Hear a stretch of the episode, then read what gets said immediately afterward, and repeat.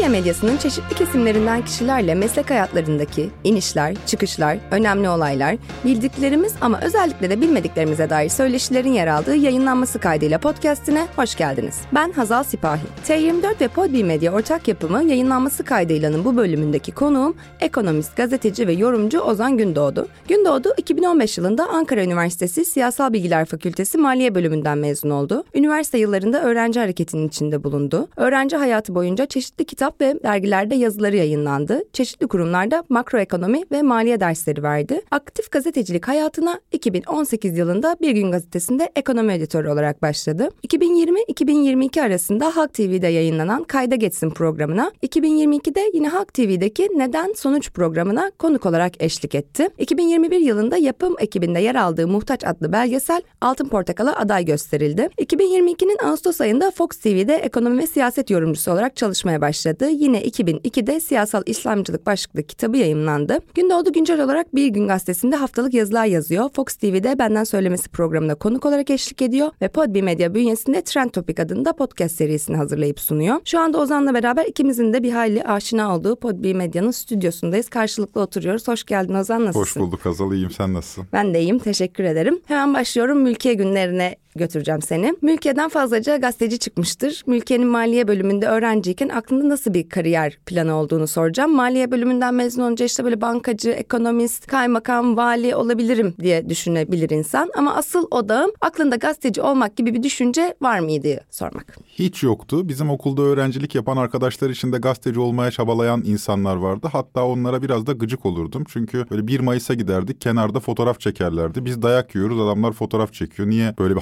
hakları var? Bir anda hatta bir süre sonra öyle bir hal aldı ki 2010'lu yıllardan sonra süreçte biraz sertleşmeye başlayınca ya bir baktık lan biz yürüyoruz. Bizden fazla insan fotoğrafımızı çekiyor. Kimsiniz siz gazeteciyiz. Biz gazeteci olacağız falan. Genel olarak öyle bir şeyim hiç olmadı. Yani ben mezun olayım gazeteci olayım, mezun olayım bankacı olayım falan. Belki bir miktar aklı bir karış havada gelebilir bunu duyana ama hiç gelecek planım olmadı. Üniversite öğrencisiyken 5 yıl sonra ne yaparım, 10 yıl sonra ne yaparım, ne iş yaparım diye hiçbir tasam olmadı. 2011 yılında Mülkiye'de öğrenciyken Gerçek, Yıkıcı ve Yaratıcı adlı kitaba Türkiye'de öğrenci hareketinin krizleri ve imkanları başlıklı makalenle katkıda bulunuyorsun. Öğrenci kolektiflerinde örgütlüsün. Öğrenci kolektifleri senin de parçası olduğun o 2010'u çevreleyen yıllarda yaptığı yumurta atma eylemleriyle akıllarda. Sen de Burhan Kuzu'ya yumurta attığın için yargılanıyorsun ama asıl 31 Mayıs 2011'deki HOPA eylemlerinde emekli öğretmen Metin Lokumcu'nun polisin attığı gaz sonucu hayatını kaybetmesi üzerine Ankara'da düzenlenen eylemde gözaltına alınıyor, tutuklanıyor ve ceza cezaevine giriyorsun. Sincan bir nolu L tipi kapalı cezaevinden Pınar Öğünç'e yazdığın mektupta tam Aziz Nesinlik dediğin bu olayları senden dinleyebilir miyiz? Şimdi şey itibariyle 2008-2009 itibariyle Türkiye'deki köklü üniversitelerde çok ciddi bir itiraz yükseliyordu. AKP'ye karşı çok ciddi bir itiraz yükseliyordu. Bu itirazın yükselme sebeplerinin nesnel sebepleri de var, öznel sebepleri de var. Nesnel sebepler bir kere şu vardı. Türkiye'de gençlik içinde sola sempati yüksekti. Bunun çok çok nedenini sayabiliriz ama bunlardan bence başında gelen zaten 80'den önce solculuk etmiş insanların çocuklarıydık biz. Yani oraya denk geldi.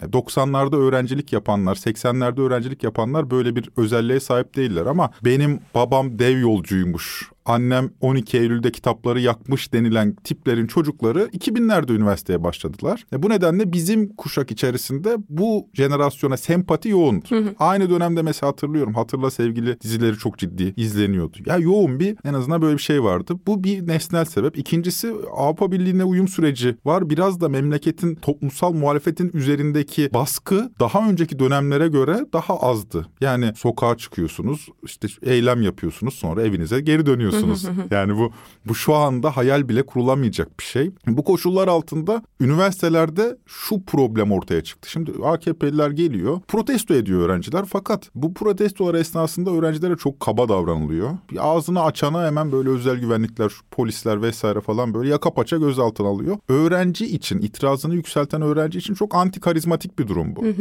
e, halbuki öğrenci hareketi tam tersi. Gençlik hareketlerin tümü halk nezdinde karizmatik olmak durumundalar karizmayı çizdirmemek tam tersi karizma çizmek durumundalar. Şimdi bu eylemlerin hepsinde karizması çiziliyordu öğrencinin. Onun üzerine aslında ya bir şey atılmalı ama bu öyle bir şey olmalı ki bir yandan da böyle kaba şiddete de çağrı yapmamalı. Biraz alaya alan bir şey olmalı. Mesela o dönem daha önceki tabii Bush'a ayakkabı fırlatmıştı evet, evet. mesela bir gazeteci. O noktada kendiliğinden aslında bir yumurta işi fırladı. Yumurta çok karizma çiziyor. Şey çaresiz kalıyor. Protestoyu engellemek isteyen zor aygıtı çaresiz kalıyor. Çünkü atıyorsunuz ve geçmiş olsun o saatten sonra şey olmuyor. O dönemde birçok isme böyle yumurta atıldı. İşte hatırlıyorum yani Egemen Bağış'a yumurta. Hatta Egemen Bağış şeyin lafını etmiş. Takımım kirlendi falan diye laf edince o gündem olmuştu falan. Ama bunlar içindeki en büyüğü 8 Aralık 2010 yılında Burhan Kuzu'nun Ankara siyasala gelmesiydi. Bunun neden büyük olduğunu şöyle izah edeyim. Neden Burhan Kuzu'ya bu kadar büyüdü? Bunun temel nedeni bir Ankara siyasalda olmasıydı. Ankara siyasal AKP'ler gelmezdi. Gelseler bile habersiz gelirlerdi.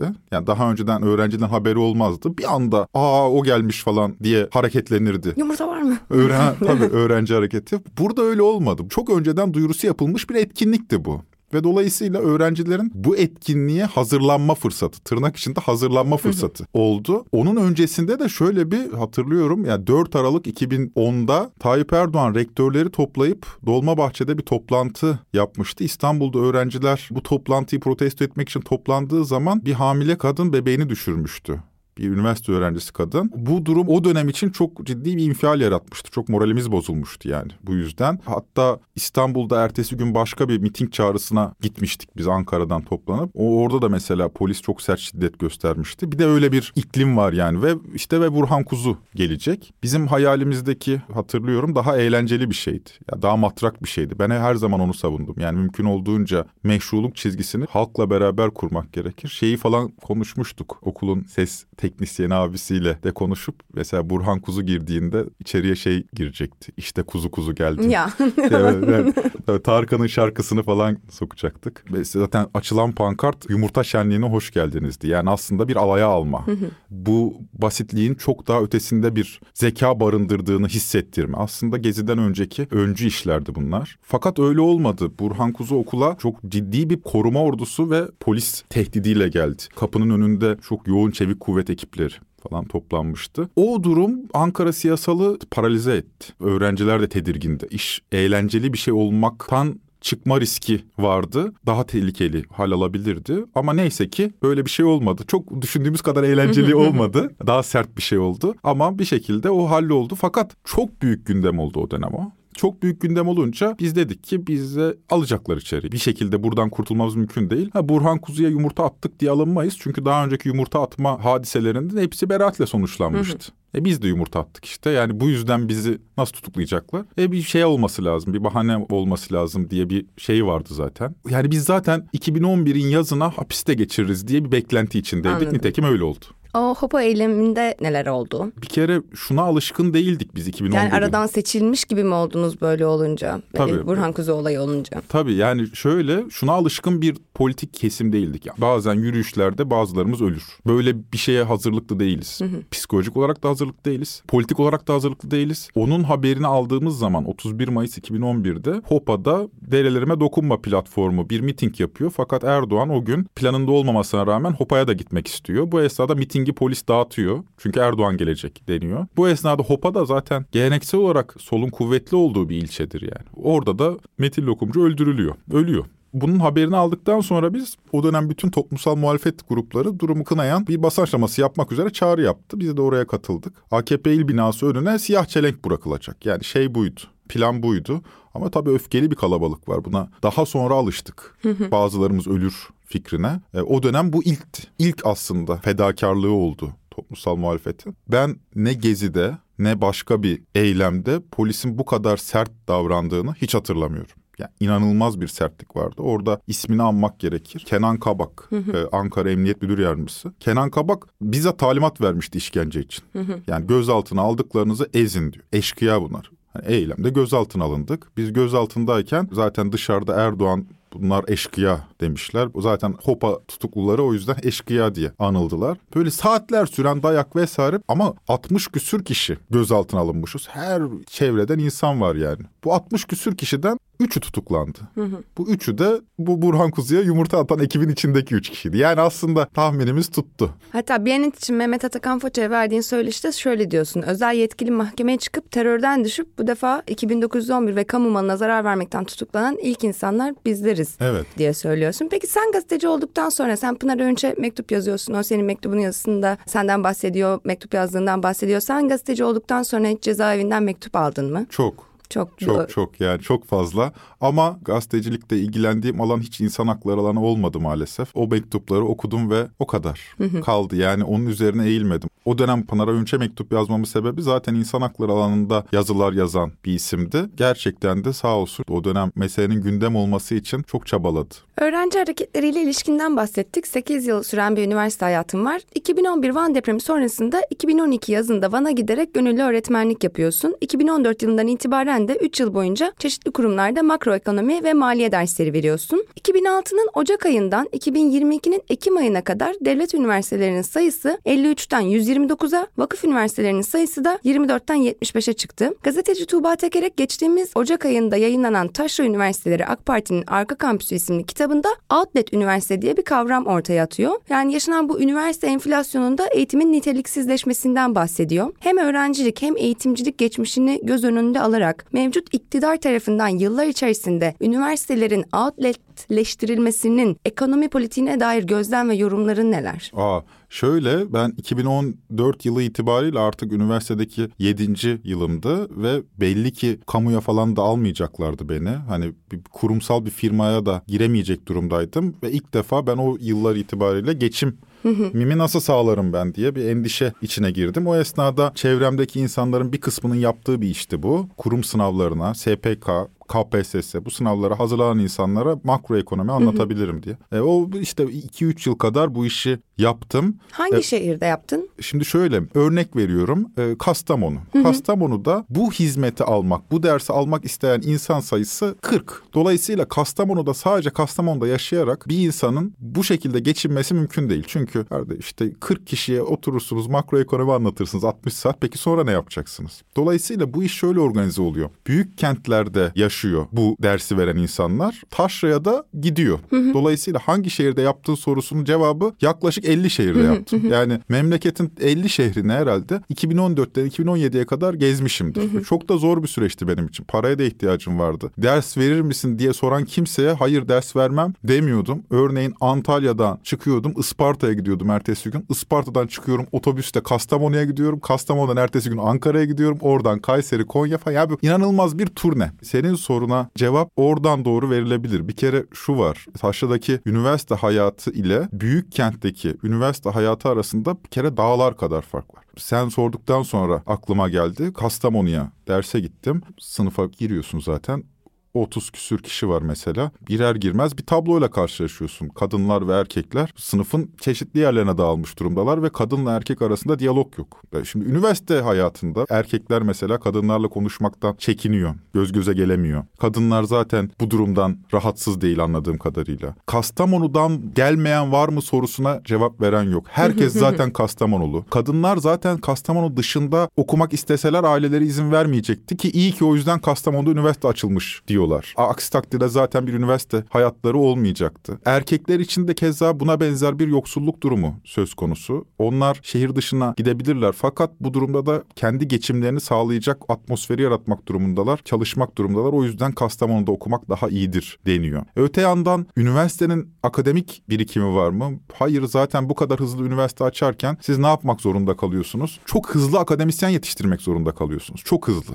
İşte ALES'e giriyorsun. İşte belli bir puan yap. O zaman işte böyle öğretim elemanı yetiştirme projeleri vardı. Biraz Türkçe yap, biraz matematik yap. Hocayım diye geliyor mesela. Doçent olmuş. Ama yani arkada herhangi bir birikim yok. Herhangi bir derinlik yok. 2016'dan sonra zaten başka bir biçme operasyonu yapılıyor. Kentte üniversite hayatına saygı yok. Son derece muhafazakar bir kent hali. Sadece Kastamonu için değil, Taşra'nın tümü için geçerli. Ve bütün gençlerde şu var. Buradan kurtulma yani bu ablukadan kurtulma. Bunu politikleştirmiyor, bunu bilince çıkarmıyor. Ama örneğin gelir uzman yardımcısı olmak isterken hayali Ankara'ya yerleşmek, İstanbul'a yerleşmek, aile baskısından, taşranın o e, ablukasından kurtulmak isteyen insanlar bunlar. Ve fakat bir yandan da arka planda üniversite mezunu oldukları için kendilerini eğitimli sayan tabii özgüven var. Hı hı. E, halbuki bu özgüven haksız bir özgüven. Artık çünkü yetmiyor. Çünkü hem bir yetmiyor lisans mezunuyum falan. O öte yandan bu lisans mezuniyetinin evrensel bir hakkı olmalı. Yani kardeşim üniversite mezunuyum deyince ya bir standart belirlemeliyim ben. Herhalde üniversite mezunuysa şu konular orada hallolmuştur diye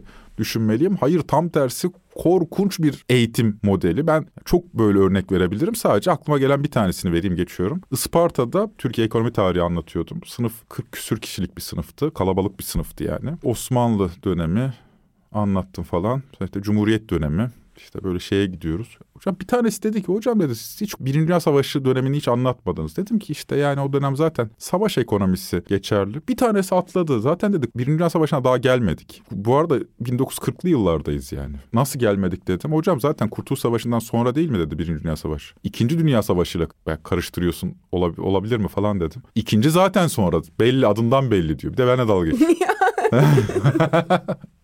Yani kafasında şu yok yani vatandaşın. Bak kamu yönetimi mezunu tamam mı? Bu numune değil bu arada. Bu standarttır yani. Taşlı Üniversitesi'ndeki öğrenci için. Kardeşim ya bu memleket nasıl kurulmuş? Bir Dünya Savaşı, bu esnada yenilmişiz. Bak lafı var yani. Almanlar yenildiği için biz de yenilmiş sayıldık diye bak sana Hep ezber... Üç tane şey kalacaksa aklında. Evet. Anadolu'nun kapısı Türklere açıldı. Aynen Birinci ya. Dünya, ikinci hani Bu kadar değil, değil mi? mi? Sonra Kurtuluş Savaşı oluşmuş. Adı da belli yani. Kurtuluş Savaşı değil mi? Mesela bunun ben çok fazla insanda oturduğunu düşünmüyorum. Mesela gerçekten sosyal bilimlerle ilgilenen insanlarla muhatap oldum. Ben hepsi için neredeyse şunu söyleyebilirim. Hepsi yani geneli için söyleyebilirim. Hepsi derken ortalama için diyelim en azından. Meclisten sonra Cumhuriyet kuruldu. Yani 1920'de meclis kuruldu, 1923'te Cumhuriyet kuruldu. Bu ayrımı çoğu bilmez. Yani çoğu bilmez derken hiç kafa yormamış oraya. Hiç tasalanmamış yani o konuyla ilgili. Böyle bir şey var. Böyle bir Taşlı Üniversitesi gerçeği var. Tuğba Tekere'nin de kitabını aldım. Okumaya başladım. Gerçekten müthiş. Çok önemli bir alan yani. Ben de aldım. Okumaya başladım başladım. Henüz bitirmedim. Başındayım baya ama senin eğitimciliğini de onun üzerinden konuşalım çok istedim. Peki sen hocalık yapma kararı neden alıyorsun?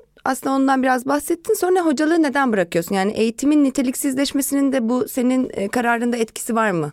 Bir şöyle ben hocalığı böyle bir şey olarak var hoca olacağım falan diye hakikaten geçim sıkıntım vardı. Yani geçim sıkıntım da şöyle yani yüzüm yoktu artık ailemden destek istemeye. Zaten yani 25-26 yaşına gelmişim. Üniversite bitmiş. E ne yapacağım? E beni alacak bir kurum yok yani. Hapse girmişim, terörden yargılanmışım falan yani bu şey değil. Özel kurumlar da zorlanıyor bu konuda. E zaten memleket de gerilmiş zaten. Ben o yüzden dedim ki kardeşim ben nasıl geçinirim? Ben böyle geçinirim. Yani böyle bir tamamen şey odaklı geçim odaklı baktım. Niye bıraktım? Şöyle para alamıyordum. Yani hı hı. güvencesiz sektör bu. Ee, hele mesela pandemide falan bu insanlar bu dershane öğretmenleri, özel okul öğretmenleri gerçekten açlıkla sınandılar. Biraz da bu sebeple bıraktım. Benim eşim e, o zaman eşim değildi kendisi. İstanbul'a geldi. 2017'de verdik. mi? 2017'de evet. İstanbul'a gidelim dedik. E tamam ben de oraya gideyim. O zaman merkez üssüm Ankara değil, merkez üssüm İstanbul olsun. Trakya'ya giderim. İşte Marmara'ya giderim. Ders veririm falan. Fakat bir baktım ki gerçekten dolandırıcı bunlar.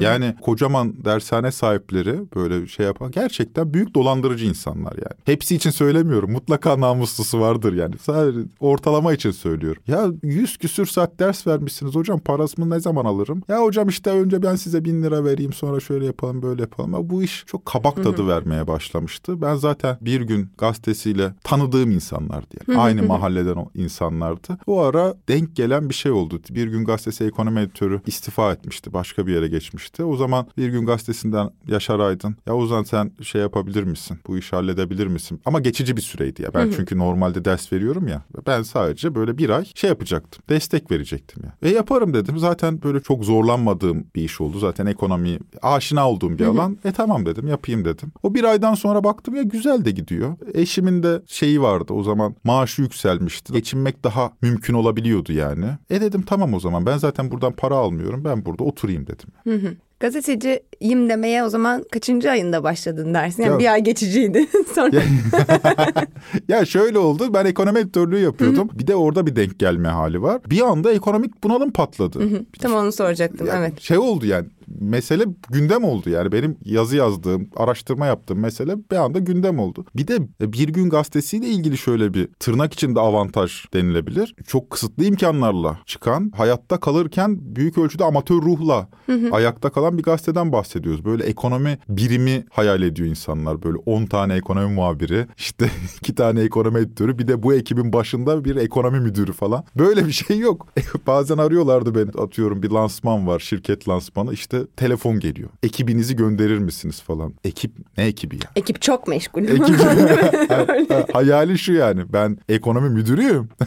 Altımda 35 tane muhabir var. Ben de bir tane kameramanla bir tane muhabiri oraya göndereceğim falan. Böyle hayaller kuruyor insanlar yani gazeteci deyince. O dönemde şey saydılar beni. Ekonomist saydılar. Ben de çok rahatsızım. Lan bir tane makale yazmamışım konuya ilişkin. Yani ekonomist demek çok zor bir şey yani. Hı Ekonomist deyince ikiye ayrılıyor benim kafamda. Bir böyle Keynes Marx ekibi var. Hakikaten ekonomi literatürüne katkı sunmuş tipler. E bir de e bizim hocalarımız var. Bak profesör bak Yalçın Karatepe var. Bak ekonomik Hayri Kozanoğlu var. Bak bunlara ekonomist de. Lan ben ne, neyim ben yani? Ekonomist değilim. Alt tarafı faiz yükseldiği zaman ne olacağına ilişkin fikrim var. Bu kadar. Yani yorumlayabiliyorum sadece. O yüzden o ekonomist denmesin diye ya çağırdıkları zaman ya gazeteci derseniz sevinirim diyordum. O zaman öyle oldu. Anladım. Ben hem ekonomist hem gazeteci dedim girişte. Olur mu? Ya, ol, yani işte ekonomi gazetecisi diye yuvarlayabiliyorlar. Öyle yapalım.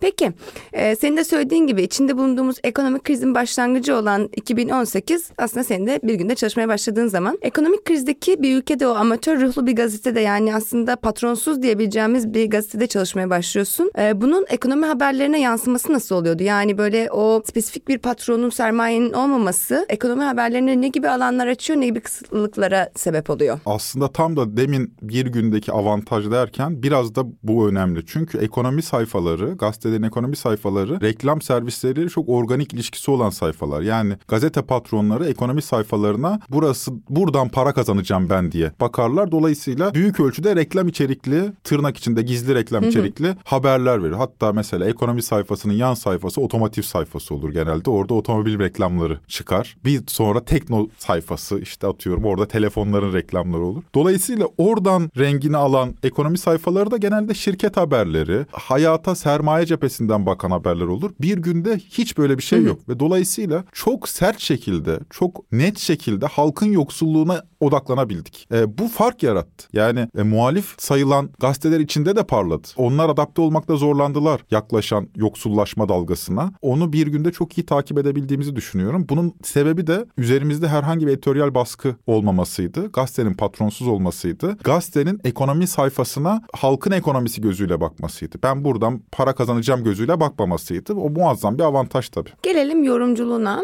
Ekşi Sözlük'te çeşitli programlardaki konuşmaların ardından deli dehşet konuşuyor helal gibi yorumlar var. 2020'de ise artık seni Özlem Gülses'in sunduğu Kayda Geçsin programında Timur Soykan ve Murat Arel ile beraber görmeye başlıyoruz. Daha önceki yani Kayda Geçsin'den önceki programlardaki konukluklarında işte bu helal olsun dedirtecek konuşmaların bu ekranlara genişlemenin fitilini ateşlediğini söylemek mümkün olur mu diye sormak istedim. Olur. Ben şeyden çok faydalandığımı düşünüyorum. Yani öğretmenlik tecrübesinden hmm. çok faydalandığımı Tabii. düşünüyorum. Çünkü oturup saymadım kaç saat aynı şeyi anlattığımı ama yani herhalde 10 bin saatlik bir deneyimim var. 10 bin saat boyunca yaklaşık 40-50 tane üniversite mezununun karşısına çıkıp aynı şeyi kardeşim de kamu maliyesi nedir? Kamu vergileri, işte vergiler, harçlar, resim hepsini böyle. Şakaları tekrar eder Şaka... miydin? Ha, aynen yani.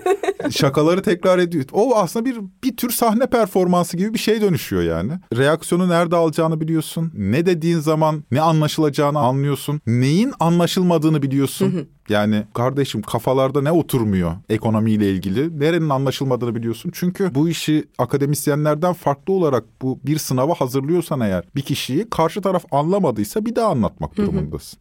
Dolayısıyla sürekli daha basite indiren, daha örnekler yaratmak zorunda kalan, bunu düşünen bir zihin dünyan gelişiyor. Bunun avantajını çok yaşadığımı düşünüyorum. Temel nedeni de insanların şey olmasına işte anlıyoruz bak yani adam anlatınca bak daha basit olur. Aslında öyledir. Çok basit bir hikaye ekonomi. Sadece basit anlatmaya çalışmakla ilgili. 2021'de Altın Portakal'a aday gösterilen senin de araştırma ve röportajlarına yapım ekibinde yer aldığın muhtaç belgeseli için Manisa, Antalya ve Sivas'ın köylerine gidiyorsunuz. Gıda enflasyonunun konuşulduğu olduğu tarım ve hayvancılıkta dışarıya bağımlı hale gelen Türkiye'de kamerayı çiftçilere çeviriyorsunuz. Maden ocağı olan tarımazı arazilerini, gençlerin kalmadığı köyleri, borçla geçirmeye çalışan çiftçileri ve tüm bu vaziyete pandeminin ilk etkilerini görüyoruz belgeselde. Siz de bunu muhtaçlık ilişkisi bağlamında ele alıyorsunuz. Belgeselin sorduğu ve cevaplamaya çalıştığı soruyu soracağım sana. Kim kime, kim neye, ne kime muhtaç? Evet yani çiftçi mi kente muhtaç, kent mi çiftçiye muhtaç? Bu soru aslında çok uzun bir soru. Derinlikli işlenmesi gereken bir soru. Günün sonunda tablo şu ama hepimiz gıdaya muhtaçız. Ee, hepimiz gıdaya muhtaçsak çiftçi kente, kent çiftçiye muhtaç. Hepimiz bir araya gelip şu gıda sorununa başka bir perspektif çizmek durumundayız. Türkiye'nin gıda sorununa son derece sığ yaklaştığını düşünüyorum. Meseleyi gıda enflasyonu çerçevesinden ele alıyor. Tüketici kendi derdini düşünüyor. Hı hı. Üretici kendi derdini düşünüyor. Ve tüm bu kesimler sadece kendi derdini düşünürken ülkeyi yönetenler de popülist. Yani hı hı. bir biçimiyle bu işten nasıl az hasarlı çıkarım diye düşünüyor. Hal böyle olunca bir silsile halinde bir gıda krizine doğru koşturuyor görüyoruz. Şey olduğu zaman kentten gözlendiği zaman öyle anlaşılıyor. Eğer ki çiftçi para kazanırsa bu iş güzeldir. Hayır öyle değil. Çok büyük bir kente göç sorunuyla karşı karşıyayız. Hı hı. Ve kente göç eden gençler de haklılar. Sivas'ta hiç unutmuyorum Zara'da Zara Ziraat Odası Başkanı'na şeyi rica etmiştik gitmeden önce. O bölgedeki en genç çiftçiyle görüşmek istiyoruz diye. Hı hı. En genç çiftçinin yaşı 56 yaşında 56 olan yaşında. kişi miydim? 56 yaşında ve röportaj yapacağız. Diyor ki sağ ayağımda problem var o yüzden 10 dakikadan fazla ayakta durmayayım ben. Şimdi, peki oğlunuz var mı? Çocuğunuz var mı? Oğlu güvenlik görevlisi e, kentte. Şimdi bunu böyle dışarıdan baktığınız zaman ya ne kadar büyük bir hata. Neden kardeşim babanın 150 dönüm arazisi var. Sen de çift çiftçilik yapsana diye bakabiliyorsunuz. Sonra dönüyorsunuz o çocukla konuşuyorsunuz. Peki sen niye kenttesin? Yani sen niye güvenlik görevlisisin? Üretimin içinde değilsin diye sorulduğu zaman para kazanmıyorum cevabı dördüncü beşinci cevap sevgili Azal. Şunu söylüyor adam ve çok haklı. Diyelim ki tamam ben burada kaldım. Kiminle evleneceğim? Velev ki biriyle evlendim. Kimi buraya getirmeye ikna edeceğim? Diyelim ki birini ikna ettim. Burada çoluk çocuğa karıştığım zaman bu çocuğu hangi okula göndereceğim? Diyelim ki tamam çocuğu okula da gönderdik. Taşımalı eğitim. 20 kilometre uzaktaki okula servisle götürüyoruz. Köydeyiz. Kışın yol kapanıyor burada. yani kente gidemiyoruz. Hastalansak hastaneye nasıl gideceğiz? Ve bu esnada da köyde yaşıyoruz. Bu insan aynı anda internet erişimine ulaşıyor. Aynı anda sosyal medyaya bakıyor ve kenti biliyor. Neden bu adam köyde dursun? Para kazansa bile neden dursun? Çünkü böyle bir şey yok, altyapı yok. Türkiye'nin çok acil şekilde çiftçi sorununun, tarım sorununu bana kalırsa çözmesi gerekiyor. Burada iki yaklaşım var. Birincisi e, büyük sermayenin buraya yatırım yapması. Böyle büyük çiftlik çiftlikler kurulsun, büyük hayvancılık tesisleri kurulsun vesaire. Fakat bu gıda sorununu çözmüyor. Çünkü şunu görüyorsunuz. Hayvancılığa yatırım yapıyor. İki yıl sonra zarar ediyor, çekiliyor. Muazzam bir arz talep dengesizliği. Türkiye'nin güvencesi küçük aile çiftçiliği. Yani köyünde kendi ailesiyle beraber üretimin içinde idi yüzyıllardır bu insanlar ve son 30 yıldır değişmiş durumda. Küçük aile çiftçiliğinin kesinlikle yaşatılması lazım. Yaşatılmadığı takdirde çok büyük hem ekonomik hem sosyal e, sorunlar yaşıyoruz. Küçük aile çiftçisinin büyük sermayedardan farkı şu. Zarar ettiği zaman üretime devam ediyor. Olsun diyor. Devam ediyor. Çünkü başka bir iş bilmiyor. Büyük sermayedar neyse hayvancılıktan para kazanamadık. Şimdi biraz da beyaz eşyacılık yapalım diyebiliyor ama. Halk TV'de kayda geçsine yorumcu olarak eşlik etmeye başlayınca Halk TV.com.tr'de de haftalık yazılar yazmaya başlıyorsun. Bu da anlaşmanın bir parçası diye tahmin ediyorum. Halk TV'yi 2020'nin başında satın alan Cafer Mahiroğlu'nun programcıların kendi mecralarında kendi programlarını yapmalarını istemediklerini biliyoruz. Trend Topik için Halk TV tarafıyla herhangi bir pazarlık yapman söz konusu oldu mu? Olmadı ama orijinalde bir durum oldu. Şöyle televizyondaki hiçbir kanal kendi ekran yüzünün başka bir ekranda görünmesinden çok haz etmez. Ama podcast tuhaf bir şey. yani yüzün görünmüyor. Dolayısıyla zaten yüzün görünmediği için totale hitap etmiyorsun. E, bu kanalların hepsi AB, Total, ABC gruplarına hitap etmeye çalışan şeyler. Kategorizasyon daha farklı. E sen zaten zarar vermeyen, tırnak içinde söylüyorum, zarar vermeyen bir yayın yapmış oluyorsun. Ama şu olmuştu hat tabii. Yani hatırladığım kadarıyla. Şimdi ya YouTube yayını yapmayın denildiği zaman şunu diyenler olmuş. Ozan'ın da podcast'i var diye böyle bir şey olmuştu. Ama o dönem sorun olmadı bu. Yani Anladım. sen de podcast'i yapma denilmişse bile aman canım neyse o kadar da önemli değil. Yüzün görünmüyor zaten diye geçiştirildi yani. 2012'de Halk TV Özlem Gürses'ten kendi YouTube kanalıyla Kayda Geçsin programı arasında bir seçim yapmasını istiyor. Gürses de Halk TV'den ayrılıyor. Sen de konuk olarak eşlik ettin ettiğin Kayda Geçsin'den ayrılarak Seda Selek ve Mehmet Eskan'la beraber Neden Sonuç programına dahil oluyorsun. Şöyle bir açıklama yapıyorsun. Bu kanalla benim ortaklaşa aldığımız bir karar oldu. Benim gerekçem tümüyle gündelik hayata ilişkin şeylerdi. Bu karardaki kanalın ve senin gerekçelerini birazcık daha açmak mümkün mü? Kayda Geçsin'de devam etmemekle alakalı. Şöyle e, o dönem yaklaşık 2-3 aydır süren zaten bir pazarlıktı o. Yani şöyle bir şey olmadı. Seyirciye öyle aktarılmış olabiliyor. Bir gün oldu ve ya Özlem senin YouTube'un var o zaman karar ver falan gibi bir şey olmadı. Hatta. Emin Çapa'yla da aynı Tabii yani zaten o dönem zaten 4-5 aylık bir gerilimin e, devamıydı. Çeşitli formüller aranıyordu. İşte na- nasıl yapalım, nasıl edelim falan filan diye. O formüllerin nasıl arandığını ben bilmiyorum. Yani çünkü orada hem Emin Çapa'yla hem Özlem Gürses'le kanal yönetimi arasında bir diyalog hali vardı. Günün sonunda böyle bir anlaşmazlık oluştu. Bence de iyi olmadı. Yani faydalı bir şey değildi. O dönem bir de başka bir şeyim var benim durumum var. E şimdi programın formatı şu Timur Soykan, ben ve Murat Arel varız. Moderasyonda Özlem Gürses. Şimdi Timur Soykan'la Murat Arel benim gördüğüm muhabirlik heyecanı en yüksek insanlar. Çok yüksek. O muhabirlik heyecanı gazetecilerin bir kısmında oluyor bir kısmında olmuyor. Mesela bana bazı ihbar geliyor mesela. İşte Ozan Bey şunu haber yapar mısınız falan filan diye. Benim öyle bir heyecanım yok yani. Ben hemen oraya dalayım oradan bir şey çıkartayım falan. Ama benim tanıdığım hayatım boyunca tanıyacağım ya da muhtemelen hem Timur Soykan hem Murat Arar çok büyük muhabirler. Yani çok iyi muhabirler. Bende o da yok. Yani şey yapamıyorum. Böyle bir adaptasyon var.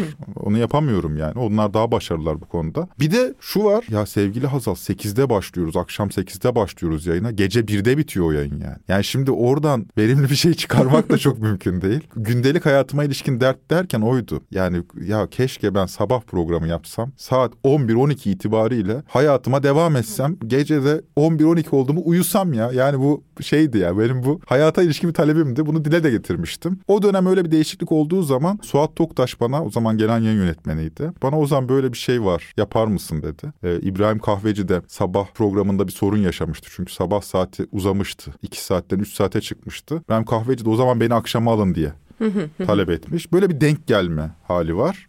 Tamam o zaman dedim ben süper. Yani hiç şey de yapmadım. Ya o zaman sabaha geçer misin dediği zaman Suat abi hiç bir düşüneyim demedim. Olur olur geçerim dedim yani. 2022'nin Ağustos ayına geldiğimizde ise İsmail Küçükkaya Fox TV'den Halk TV'ye transfer oluyor ve Neden Sonuç programının saati Küçükkaya'nın programına veriliyor. Senin sabah saatin. Aradan bir haftalık süre geçtiğinde sen de Halk TV'den ayrıldığını Fox TV ile anlaştığını duyuruyorsun. Bu iki transfer bir takas olarak yorumlanıyor. İsmail Küçükkaya'nın Halk TV'ye gelişi, senin Fox TV'ye gidişin iki kanalın üzerinde anlaştığı bir takas mıydı? Yoksa görüşmelerin muhataplarının sen ve Küçükkaya olduğu iki ayrı transfer miydi? Şunu biliyorum şey değil yani kanal yönetimleri birbiriyle oturdu ve sen İsmail'i al biz de Ozan'ı alalım diye bir şey olmadığını biliyorum. Ee, İsmail Küçükkaya'nın Halk TV'ye gelişinin bendeki hatırası şu. O gün hani o gün ol- hangi gün olduğunu hatırlamıyorum. Yani bunun duyurulduğu günden bahsediyorum. O gün sabah programı yaptığımız için ben öğleden sonraları böyle bir iki saat uyuyorum. Ee, eve- Kanalda mı? Hayır eve, Geliyorsun. eve Hı. geliyor işte. 11'de program bitiyor ama zaten ben 4.30'da kalktığım için Anladım. 4.30-5 gibi kalktığım için eve 12-12.30 gibi varıyorum. Saat 12.30-1 gibi şöyle bir uzanıyorum. Saat 3 gibi kalkıyorum sonra hayatıma devam ediyorum. Bu esnada saat 3'te bir kalktım ben o gün. Telefonumda 30 tane cevapsız çağrı var. İşte bir dolu insan aramış, mesaj atmış, şu olmuş, bu olmuş falan filan. Duydum mu İsmail Küçükkaya gelmiş. E dedim hayırlı olsun ben de uyku mahmuruyum. Fakat sonra dedim ki "Ulan İsmail Bey 10 küsür yıldır? Sabah programı yapıyor. yani ya o bizim yerimize gelmiştir. Ben hiç şey değilimdir o konularda yani. Ayıp ettiler, şöyle yaptılar, böyle yaptılar. Ben nerede çalıştığımı, ne tip insanlarla çalıştığımı, nasıl bir anlayışın içinde olduğumu farkında olan bir insanım. Tamam dedim o zaman biz topuk. Yani bizim program şey oldu kaldırıldı. Sağ olsun aynı şey Seda Selek ve Mehmet abi Mehmet Teskan da aynı olgunlukta insanlardı yani. Ve bu, bu böyledir. Çünkü İsmail Küçükkaya gibi bir yıldız gerçekten öyle. İnanılmaz adam sonuçta 2010'lu yılların başından bu yana kadar sabah kuşağının reytingi en yüksek ismi. E Şimdi bu geliyorsa e, biz niye orada duralım ki? Niye orada duralım derken yani biz niye üzülelim ki? Kanal mantıklı bir e, hamle yaptı bence. Halk TV açısından son derece şeydi. Başarılı bir e, transferdi bana kalırsa. Ama şu ondan sonra şu ortaya çıktı. Ben Suat Toktaş'a da o zaman genel yayın yönetmeniydi. O zaman şunu söyledim. Ya, tek rahatsızlığım olur şimdi. E, bizi koyacak yer bulamayacaksınız şimdi. Hani çünkü Suat abi şey demişti bana. Ozan sakın öyle bir şey yok. Açıklama da yapmıştı. Saatini değiştireceğiz Ha, devam saatin- diye. Evet yani biz böyle hani İsmail Küçükkaya geldi sizi de kapının önüne koyacağız diye bir şey söz konusu değil. O konuda rahat ol falan demişti. Şu bir sadece lan bu onurumuzu zedeler ama dedim yani onu yap öyle yapmayalım yani işte. Iskarta'ya çıktık ya işte akşam programlarının birine bir sandalye atalım. Siz de buraya oturun diye bir şey yapmayın. O ara hatta çünkü şöyle konuşulmuştu. Kayda geçsin. Zaten Ozan kayda geçsin de çalıştı uzun yıllar. Yani iki yıl. Kayda geçsine geri döner. Hatta Timur abiyle Murat Arel şey yapmıştı yani. Aa Ozan'ı alalım hemen buraya falan diye. O da benim içime sinmedi. Ya ne güzel işte sabahları gidiyorduk geliyorduk falan filan diye şey yapıyordum, düşünüyordum. Ve tatsız bir dönem yani benim için. O esnada Doğan Kısa da bir süreç Kısa aslında, da bir süreç. Ya kısa bir süreç dediğim yaklaşık 24 saat. o esnada Doğan Şentürk aradı. Onunla oturduk konuştuk. Uzun böyle bir 6-7 saat oturmuş konuşmuşuzdur yani. Onun üzerine ben Fox TV'ye geçtim. Fox TV'ye geçince bir günde haftalık yazılar yazmaya başlıyorsun tekrardan. Halk TV sürecinde bir günde yazmıyordun. 2020'de bir günde yolların dostane biçimde ayrıldığını ve böylece yeniden kesişebildiğini düşündüm ben de. Peki bir günde yeniden yazayım kararını birazcık anlatabilir misin? Aslında şöyle ben bir günde Halk TV'deyken de yazıyordum fakat bu düzenli olmuyordu. Anladım. Bazen istiyorlardı. Örneğin mesela ya Ozan şöyle bir dosya hazırlıyoruz. Bu dosyaya şöyle bir şey yapar mısın gibi. Hiç şey olmadım. Başka bir gazetede yazarım diye hiç düşünmedim.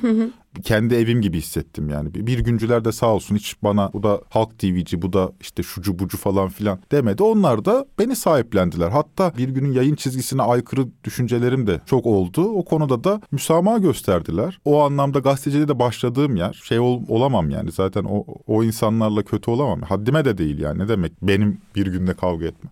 Şeyden sonra hani Halk TV işi bittikten sonra düzenli yaz o zaman diye şeyler söyledi. Bir, bir gündeki arkadaşlar söyledi. E, tamam dedim ben zaten Halk TV'ye giderken de ayda bir gazeteye uğrayan, muhabbet eden, ilişkim kopmuş değildi. O şey öyle başladı. Halk TV.com.tr'den sonra bir güne geri dönüşüm öyle oldu. 2022'nin Ekim ayında Siyasal İslamcılık başlıklı kitabın çıkıyor. Kitabının İslamcı Finans'ın Türkiye'ye girişi başlıklı son bölümünde de yer alan Faysal Prenslerinin ve Faysal Finans'ın izini sürmeye aslında İslamcı Finans'ı da deşelemeye 2019'da bir gündeki yazılarınla başlıyorsun. Bu kitabın temellerinin de öyle atıldığını, oralarda atıldığını söyleyebilir miyiz? Söyleyebiliriz. Tamam. Müthiş. Bir, saniye, bir sonraki soru. İlerleyen günlerde siyasal İslamcılığı uzun uzadıya konuştuğunuz bir flashsız entellik bölümü yayınlanacak. O nedenle kitapta yazdıklarına bu podcastinde konusu olan iktidar medya sermaye ilişkileri üzerinden bakalım istiyorum. İslam'ın siyasallaştırılmasında yıllar içerisinde iktidar ve sermaye tarafından medyaya nasıl bir rol biçildi? Bu meselenin sosyolojik boyutunu kavramadan bence şeyi anlayamıyoruz. Yani böyle bir grup siyasal İslamcı var ve bu bir grup siyasal İslamcı üzerinden okuyamıyoruz. Halbuki memleketin Cumhuriyet tarihine baktığımız zaman 100 yıllık sürecin neredeyse tümünde bir köyden kente göç hikayesi var. Bu, bu köyden kente göç hikayesinin yarattığı bazı çatışma dinamikleri var. Bu, bu hikaye bizde yani İslam'ın siyasallaşması hikayesi iki blokta kavranabilir. iki tarihsel dönemde kavranabilir. Birincisi 19. yüzyıl hikayesi. 19. yüzyıl hikayesinde gayet entelektüel bir çaba var. Soru şu Osmanlı dağılıyor ve bizim ne yapacağımız da belli değil. Yani kimsenin aklında cumhuriyet kurulacak şöyle olacak böyle gibi böyle bir geleceği göremediği için kimse Osmanlı aydını bir çaba içinde. Yani biz bu topraklarda nasıl bir arada duracağız? Bizim bir kimliğe ihtiyacımız var. O kimlik içerisinde Türkçülük, Osmanlıcılık ve İslamcılık adında üç fikir ortaya çıkıyor. O noktada İslamcıların bir kısmı Kurtuluş Savaşı'na katılıyor, bir kısmı katılmıyor falan. Yani Mehmet Akif Ersoy mesela burada biraz daha İslamcı çizgidedir. Bu noktada bir İslamcılık var. Bir de bir de Cumhuriyet döneminin ilk 20 yılında devrimler döneminde çok sert gidilmiş üzerine bu işin. Hani bu Türkçülüğün en azından şey olduğu, baskın olduğu bir başka tabloyla karşılaşıyoruz. Ama bir de 1950'li yıllardan itibaren anti-komünist müesses nizam içerisinden üreyen, e, Türkçülüğü İslamcılıkla bir araya getirerek komünizme karşı konumlandıran başka bir politika ortaya çıkıyor. Bu anlamda 19. yüzyılda ortaya çıkan İslamcılıkla bunun arasında bakış açısı farklılıkları var. Milliyetçilikle temas halinde Türk İslam sentezine varacak bir siyasal hikayenin ilk şeyleri. Bu dönemde bu işi yapanlar, bu işe kafa yoranlar, Türk İslamcılığa kafa yoranlar köyden kente göç eden kitlelerle böyle temas kurdular. Halkla ilişkiler kampanyaları buydu. Dediler ki siz köyden sürüldünüz. Buraya geldiniz. Gece kondu mahallelerinde yaşıyorsunuz. Asfalt yok, çamur içindesiniz. Sokaklarınızda tavuklar hala duruyor. Ve dolayısıyla köylü kıyafetleri giyiyorsunuz. Ve kente indiğiniz zaman, kente iniliyor çünkü. Kente indiğiniz zaman kent kenttekilerle aranızda bir çatışma var. Bunu da farkındayız. Bu evet yoksulsunuz. Ee, evet eziliyorsunuz. Ee, kentteki insanlar tarafından da hor görülüyorsunuz. Kadınlar temizlikçi oluyorlar kentteki diğer tiplere. Erkekleriniz fabrikalarda çalışıyorlar ve bunların hepsinin nedeni ne biliyor musunuz? Sizin Müslüman olmanız. Bu hikaye üzerine bir ideoloji inşa edildi. Mesela başörtüsü meselesini ilk mesela 1960'lı yıllara Seher Vakti dergisinde Şule Yüksel Şenler'in başörtüsü anlatısı bunun üzerine kuruldur. Resimler her zaman batılı kadın, başörtülü batılı kadın bir gösteriyor. Bir Alman bir kadın vardı başörtüsünü evet. farklı bir şekilde. Evet, şiir, şiir. evet. Orada mesela Şule Yükselşenler şöyle acite eder vaziyeti. Size Ayşeler Fatmalar diyorlar. E, ne demek o? Köylüsünüz diye sizi şey yapıyorlar. Eziyorlar. Halbuki siz Ayşeler Fatmalar değilsiniz. Siz Müslüman Türk kadınısınız. Ve dolayısıyla çağdaş bir görünüme kavuşabilirsiniz. Burada çağdaş giyinim görünüm derken elbette başınızı açmayacaksınız. Bakın işte bizim model böyle bir model. Anlatıyor şöyle dikersiniz böyle yaparsınız. Bakın zaten Hollywood starları da böyle yapıyor falan filan gibi. Orada şeyi kaşıyor ama. Köylülüğüne ne vurgu yapıyor. E, köyle kent arasında bir çatışma var ve bunu kaşıyor. Çünkü kente göç etmiş kadın kente inerken yani köyden kente göç etmiş Ayşe Fatma tırnak içinde gece kondu mahallesinde başörtüsüyle geziyor. Bu başörtüsü geleneksel bir başörtüsü bu anlamda şey değil e, sonradan bulunan değil. İyi de kente inerken başını açıyor. Neden? Hı hı. Çünkü baskı görüyor. Baskı görüyor derken başını aç diye bir baskı değil ama tuhaf sayılıyor yani. İstiklalde niye herkesin başı açıkken bizim Tokatlı Ayşe'nin başı kapalı olsun ki? ki. Buna karşı bir direniş yaratıyor Şule Yükselşenler. Hı hı. Kardeşim siz utanmayın kimliğinizden. Bakın böyle şöyle falan. Kim utandırıyor seni kimliğinden? Yahudiler utandırıyor, Siyonistler utandırıyor, Rumlar utandırıyor, Ermeniler utandırıyor. Yani bu esnada şeyde düşmanlaştırıyorsun. Yani sadece köylünün hakkını İslamcılaştırmıyorsun. Köylünün kimliğini Müslümanlaştırmıyorsun. Aynı zamanda kentliyi de inanılmaz bir şeye, düşman cepheye hapsediyorsun. Bir ayrıştırma yapıyorsun yani. Bayağı nefret dili var. Başı açık kadına karşı nefret dili var. Yani bunlar şimdi televizyona çıktığı zaman internet ortamında falan çoğalabildiği için dillerine dikkat ediyorlar ama gerçekten bir 60'lı 70'li yılların İslamcı dergiler arşivine bakın yani. Yani o bu şeyler soyulmamış elma, mektup zarfı gibi metaforlar hepsi başı açık kadınlar için yazıldı. Hı hı. Ve o geleneği bugün devam ettiriyor. Şu an bizi yönetenler politik formasyonlarını 70'lerde kazandılar. Bu dergileri okuyarak büyüdüler. Bunu küçümsememek gerektiğini düşünüyorum. Ya benim temelde baktığım yer şurası. Bunlar 1950'li yıllar itibariyle faşizmin bu topraklara özgü bir yorum yorumunu geliştirdiler. Çok açık yani bu topraklara özgü bir yorumuydu. 1950'li yıllarda hortlayan Türk İslamcılık. Türk İslamcılığı dememin sebebi şu. Çünkü milliyetçilikle de temas halinde. İşte atıyorum 1950 yıllardaki Türkçülük Derneği, daha sonra Komünizmle Mücadele Dernekleri, Milli Türk Talebe Birliği bunların hepsinde İslamcılar ve Türkçüler, MHP'liler ve Milli Nizamcılar, Nurcular vesaire bunların hepsi aynı e, cephenin parçasıydı. Sağcı solcu değiliz diye bir anlatı vardı. Hayır asla. Sağcılardı, aşırı sağcılardı. Radikal bir fikirdi İslamcılık ve hala radikal bir fikir. Radikal bir fikir olduğunu biz 2023 yılında hı hı. anlayabiliyoruz. Normal şartlarda marjinalize edilmesi gereken, yüzde birde ikide kalması gereken, bir nizamın merkezi olmaması gereken bir fikirdi. Ve bu fikir, dediğim köyken çatışmasını doğru okumadığı için bizim aydınımız şey saydı, İslami kesimler, Müslümanlar eziliyor diye yorumladık. Halbuki bu bizim köylünün mağduriyetiydi. Şimdi Trend Topik'ten birazcık konuşalım istiyorum. Trend Topik'te her haftanın trend olan haberlerini ve konularını ele alıyorsun. Çok da iyi bir iş çıkıyor hep beraber bir ekibiyle. E, hızla değişen gündemde trending topikler üzerinden podcast yapmanın zorluklarını sormak istiyorum. Hadi şu kişinin şu açıklamasını dinleyelim de onu da ekleriz belki bölüme diye diye paralize olmadan gündeme dair hızlıca bayatlamayacak bir iş nasıl çıkıyor? E çok zor o. Yani gerçekten en temel zorluğu o. Çok fazla şey varken sen hangisini ele alacaksın? Hepsini ele almaya kalktığın zaman nereye kadar savruluyorsun? Bu noktada yöntemim şu oldu. Bir bağlam yaratalım ve bu bağlam üzerinden gündemi okuyalım. Atıyorum. Örnek veriyorum. Gülşen tutuklandı. Gülşen'in tutuklanması olayı hakkında bir dolu insan konuşmuş olabilir. Ama biz meseleye faşizm üzerinden yaklaşalım. Faşizmin korku ve nefretle kurduğu ilişki üzerinden yaklaşalım. Evvela bunu anlatalım. Yani korku nasıl nefret nefrete dönüşür. Bu işi nasıl eğlenceli hale getirebiliriz? Star Wars metinleri paylaşalım. Ya çünkü estetize etmek gerek. Bu, bu şey o temel yöntemim oldu. Evvela bağlamı bulalım ardından o bağlamın etrafına trending topikleri yerleştirelim. Öyle olunca yine zor kolay değil. Öyle olunca ama savrulmuyor. Yani hı hı. tek bir konu içerisinde kalıyormuş gibi yapabiliyoruz en azından. Bunu da şeyde düşünmüştüm. Akşener'in açıklamasını yaptığı gün bölüm çıkmıştınız. Hani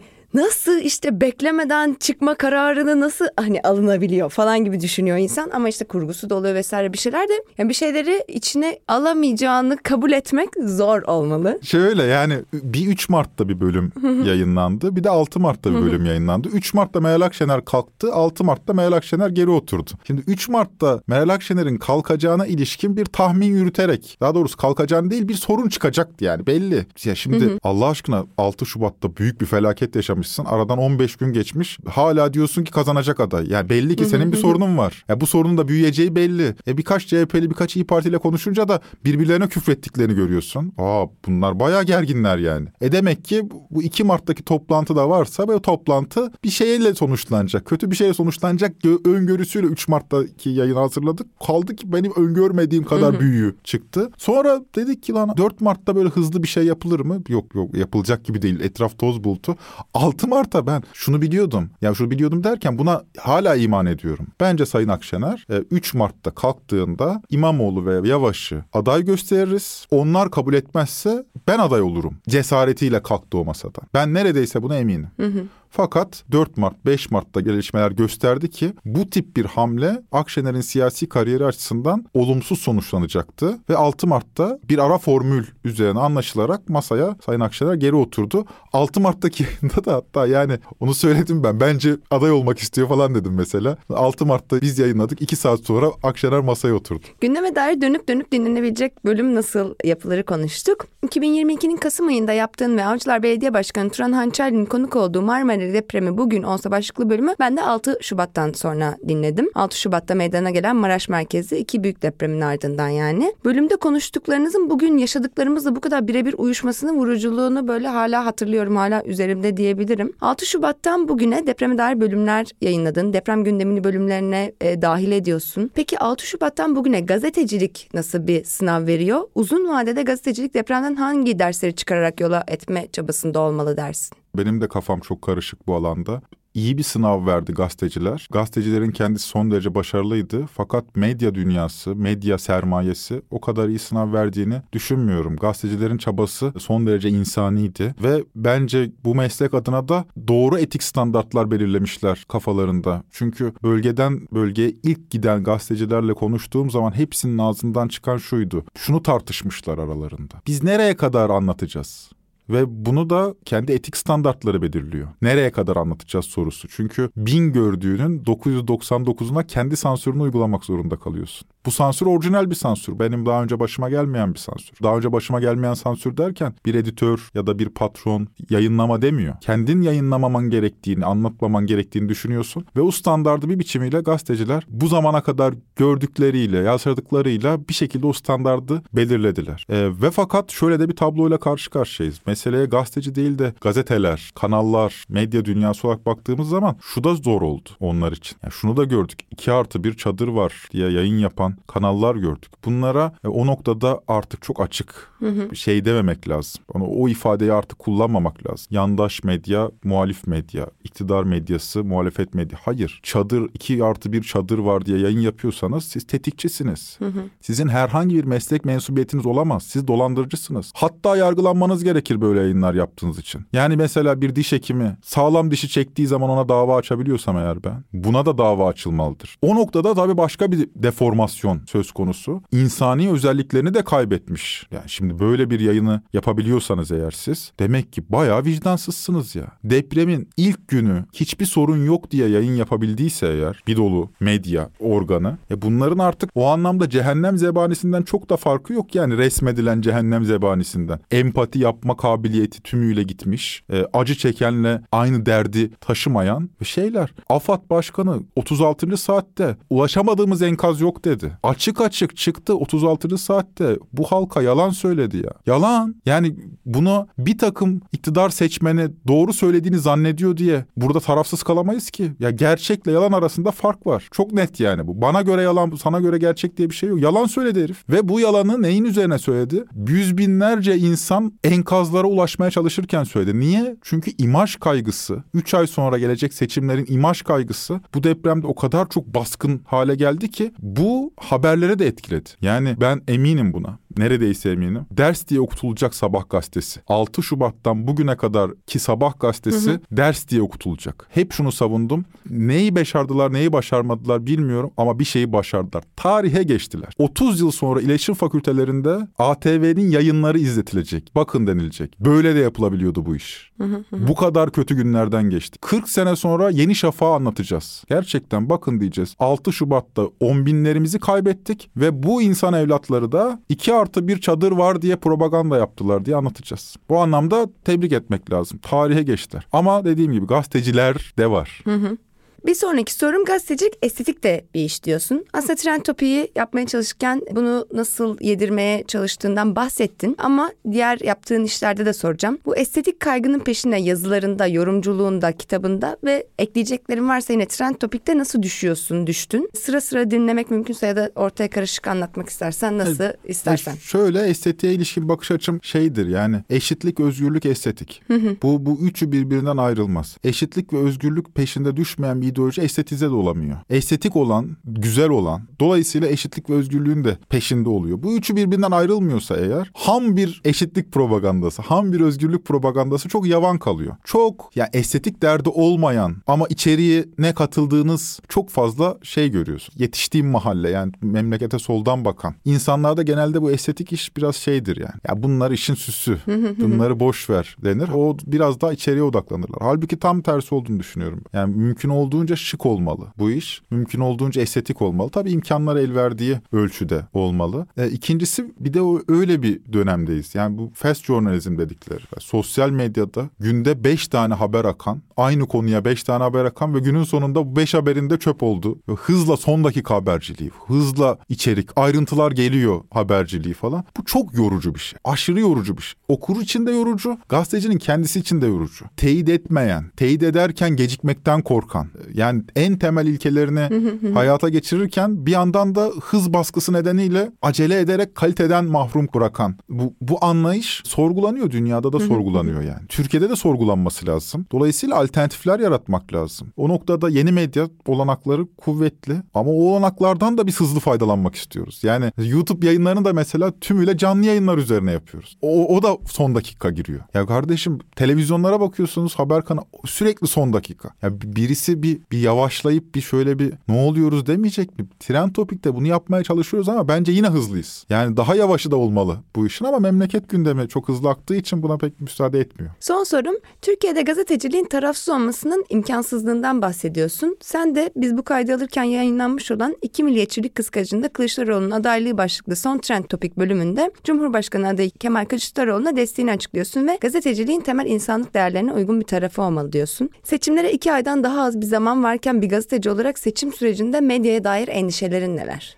Şöyle e, gazeteci tarafsız olmalıdır. Bence de Hı-hı. olmalıdır. Ama Türkiye'de tarafsızlığı bugün tanımladığımız zaman o tarafsızlık Erdoğan'la Kılıçdaroğlu arasında tarafsız kalmaya denk düşmez. Evet. Tarafsızız. Elbette tarafsız. Kılıçdaroğlu babamın oğlu değil. Kılıçdaroğlu'nun politikalarına ilişkin çok iyimser senaryolarım da yok. Ama şunu biliyorum bu cehennemin kapıları kapanmak zorunda. Bu cehennemin kapıları kapanmadığı takdirde kendi mesleğim adına endişeliyim. Erdoğan'ın bir daha kazanması halinde Türkiye'de zaten yapılamayan gazete gazetecilik mesleğinin tümüyle artık paralize olacağını düşünüyorum. Düşünmüyorum, biliyorum. Hı hı. Gazeteci dolayısıyla faşizme karşı alternatifler arasında tarafsız kalamaz. Hı hı. Bu nedenle ben Kılıçdaroğlu'na oyumu vereceğim. Çünkü faşist değil. Bu kadar. Onun değili. Erdoğan'ın bir daha kazanmasından da endişe ediyorum. Her aklı çalışan, her bu memleketi gözleyen vatandaş gibi. Dolayısıyla ben Ahmet Hakan gibi bir tarafsızlık tarif edemem. Yani ha Kılıçdaroğlu kazanmış ha Erdoğan kazanmış. Yo Erdoğan kazanırsa ben daha önce girdiğim hapse bir daha girebileceğim. Bana nasıl diyebiliyorsun. Hı hı. Ne fark eder canım diyebiliyorsun. Hiç öyle bir fark etmeyen durum yok. Çok isterim kaybetmesini. Hı hı. Bu da benim tarafsız gazetecilik tanımım. Erdoğan'ın kaybetmesini istiyorum. Bence hani bunu kimseye dayatacak değilim ama başka bir zamanda tarafsız kalabiliriz.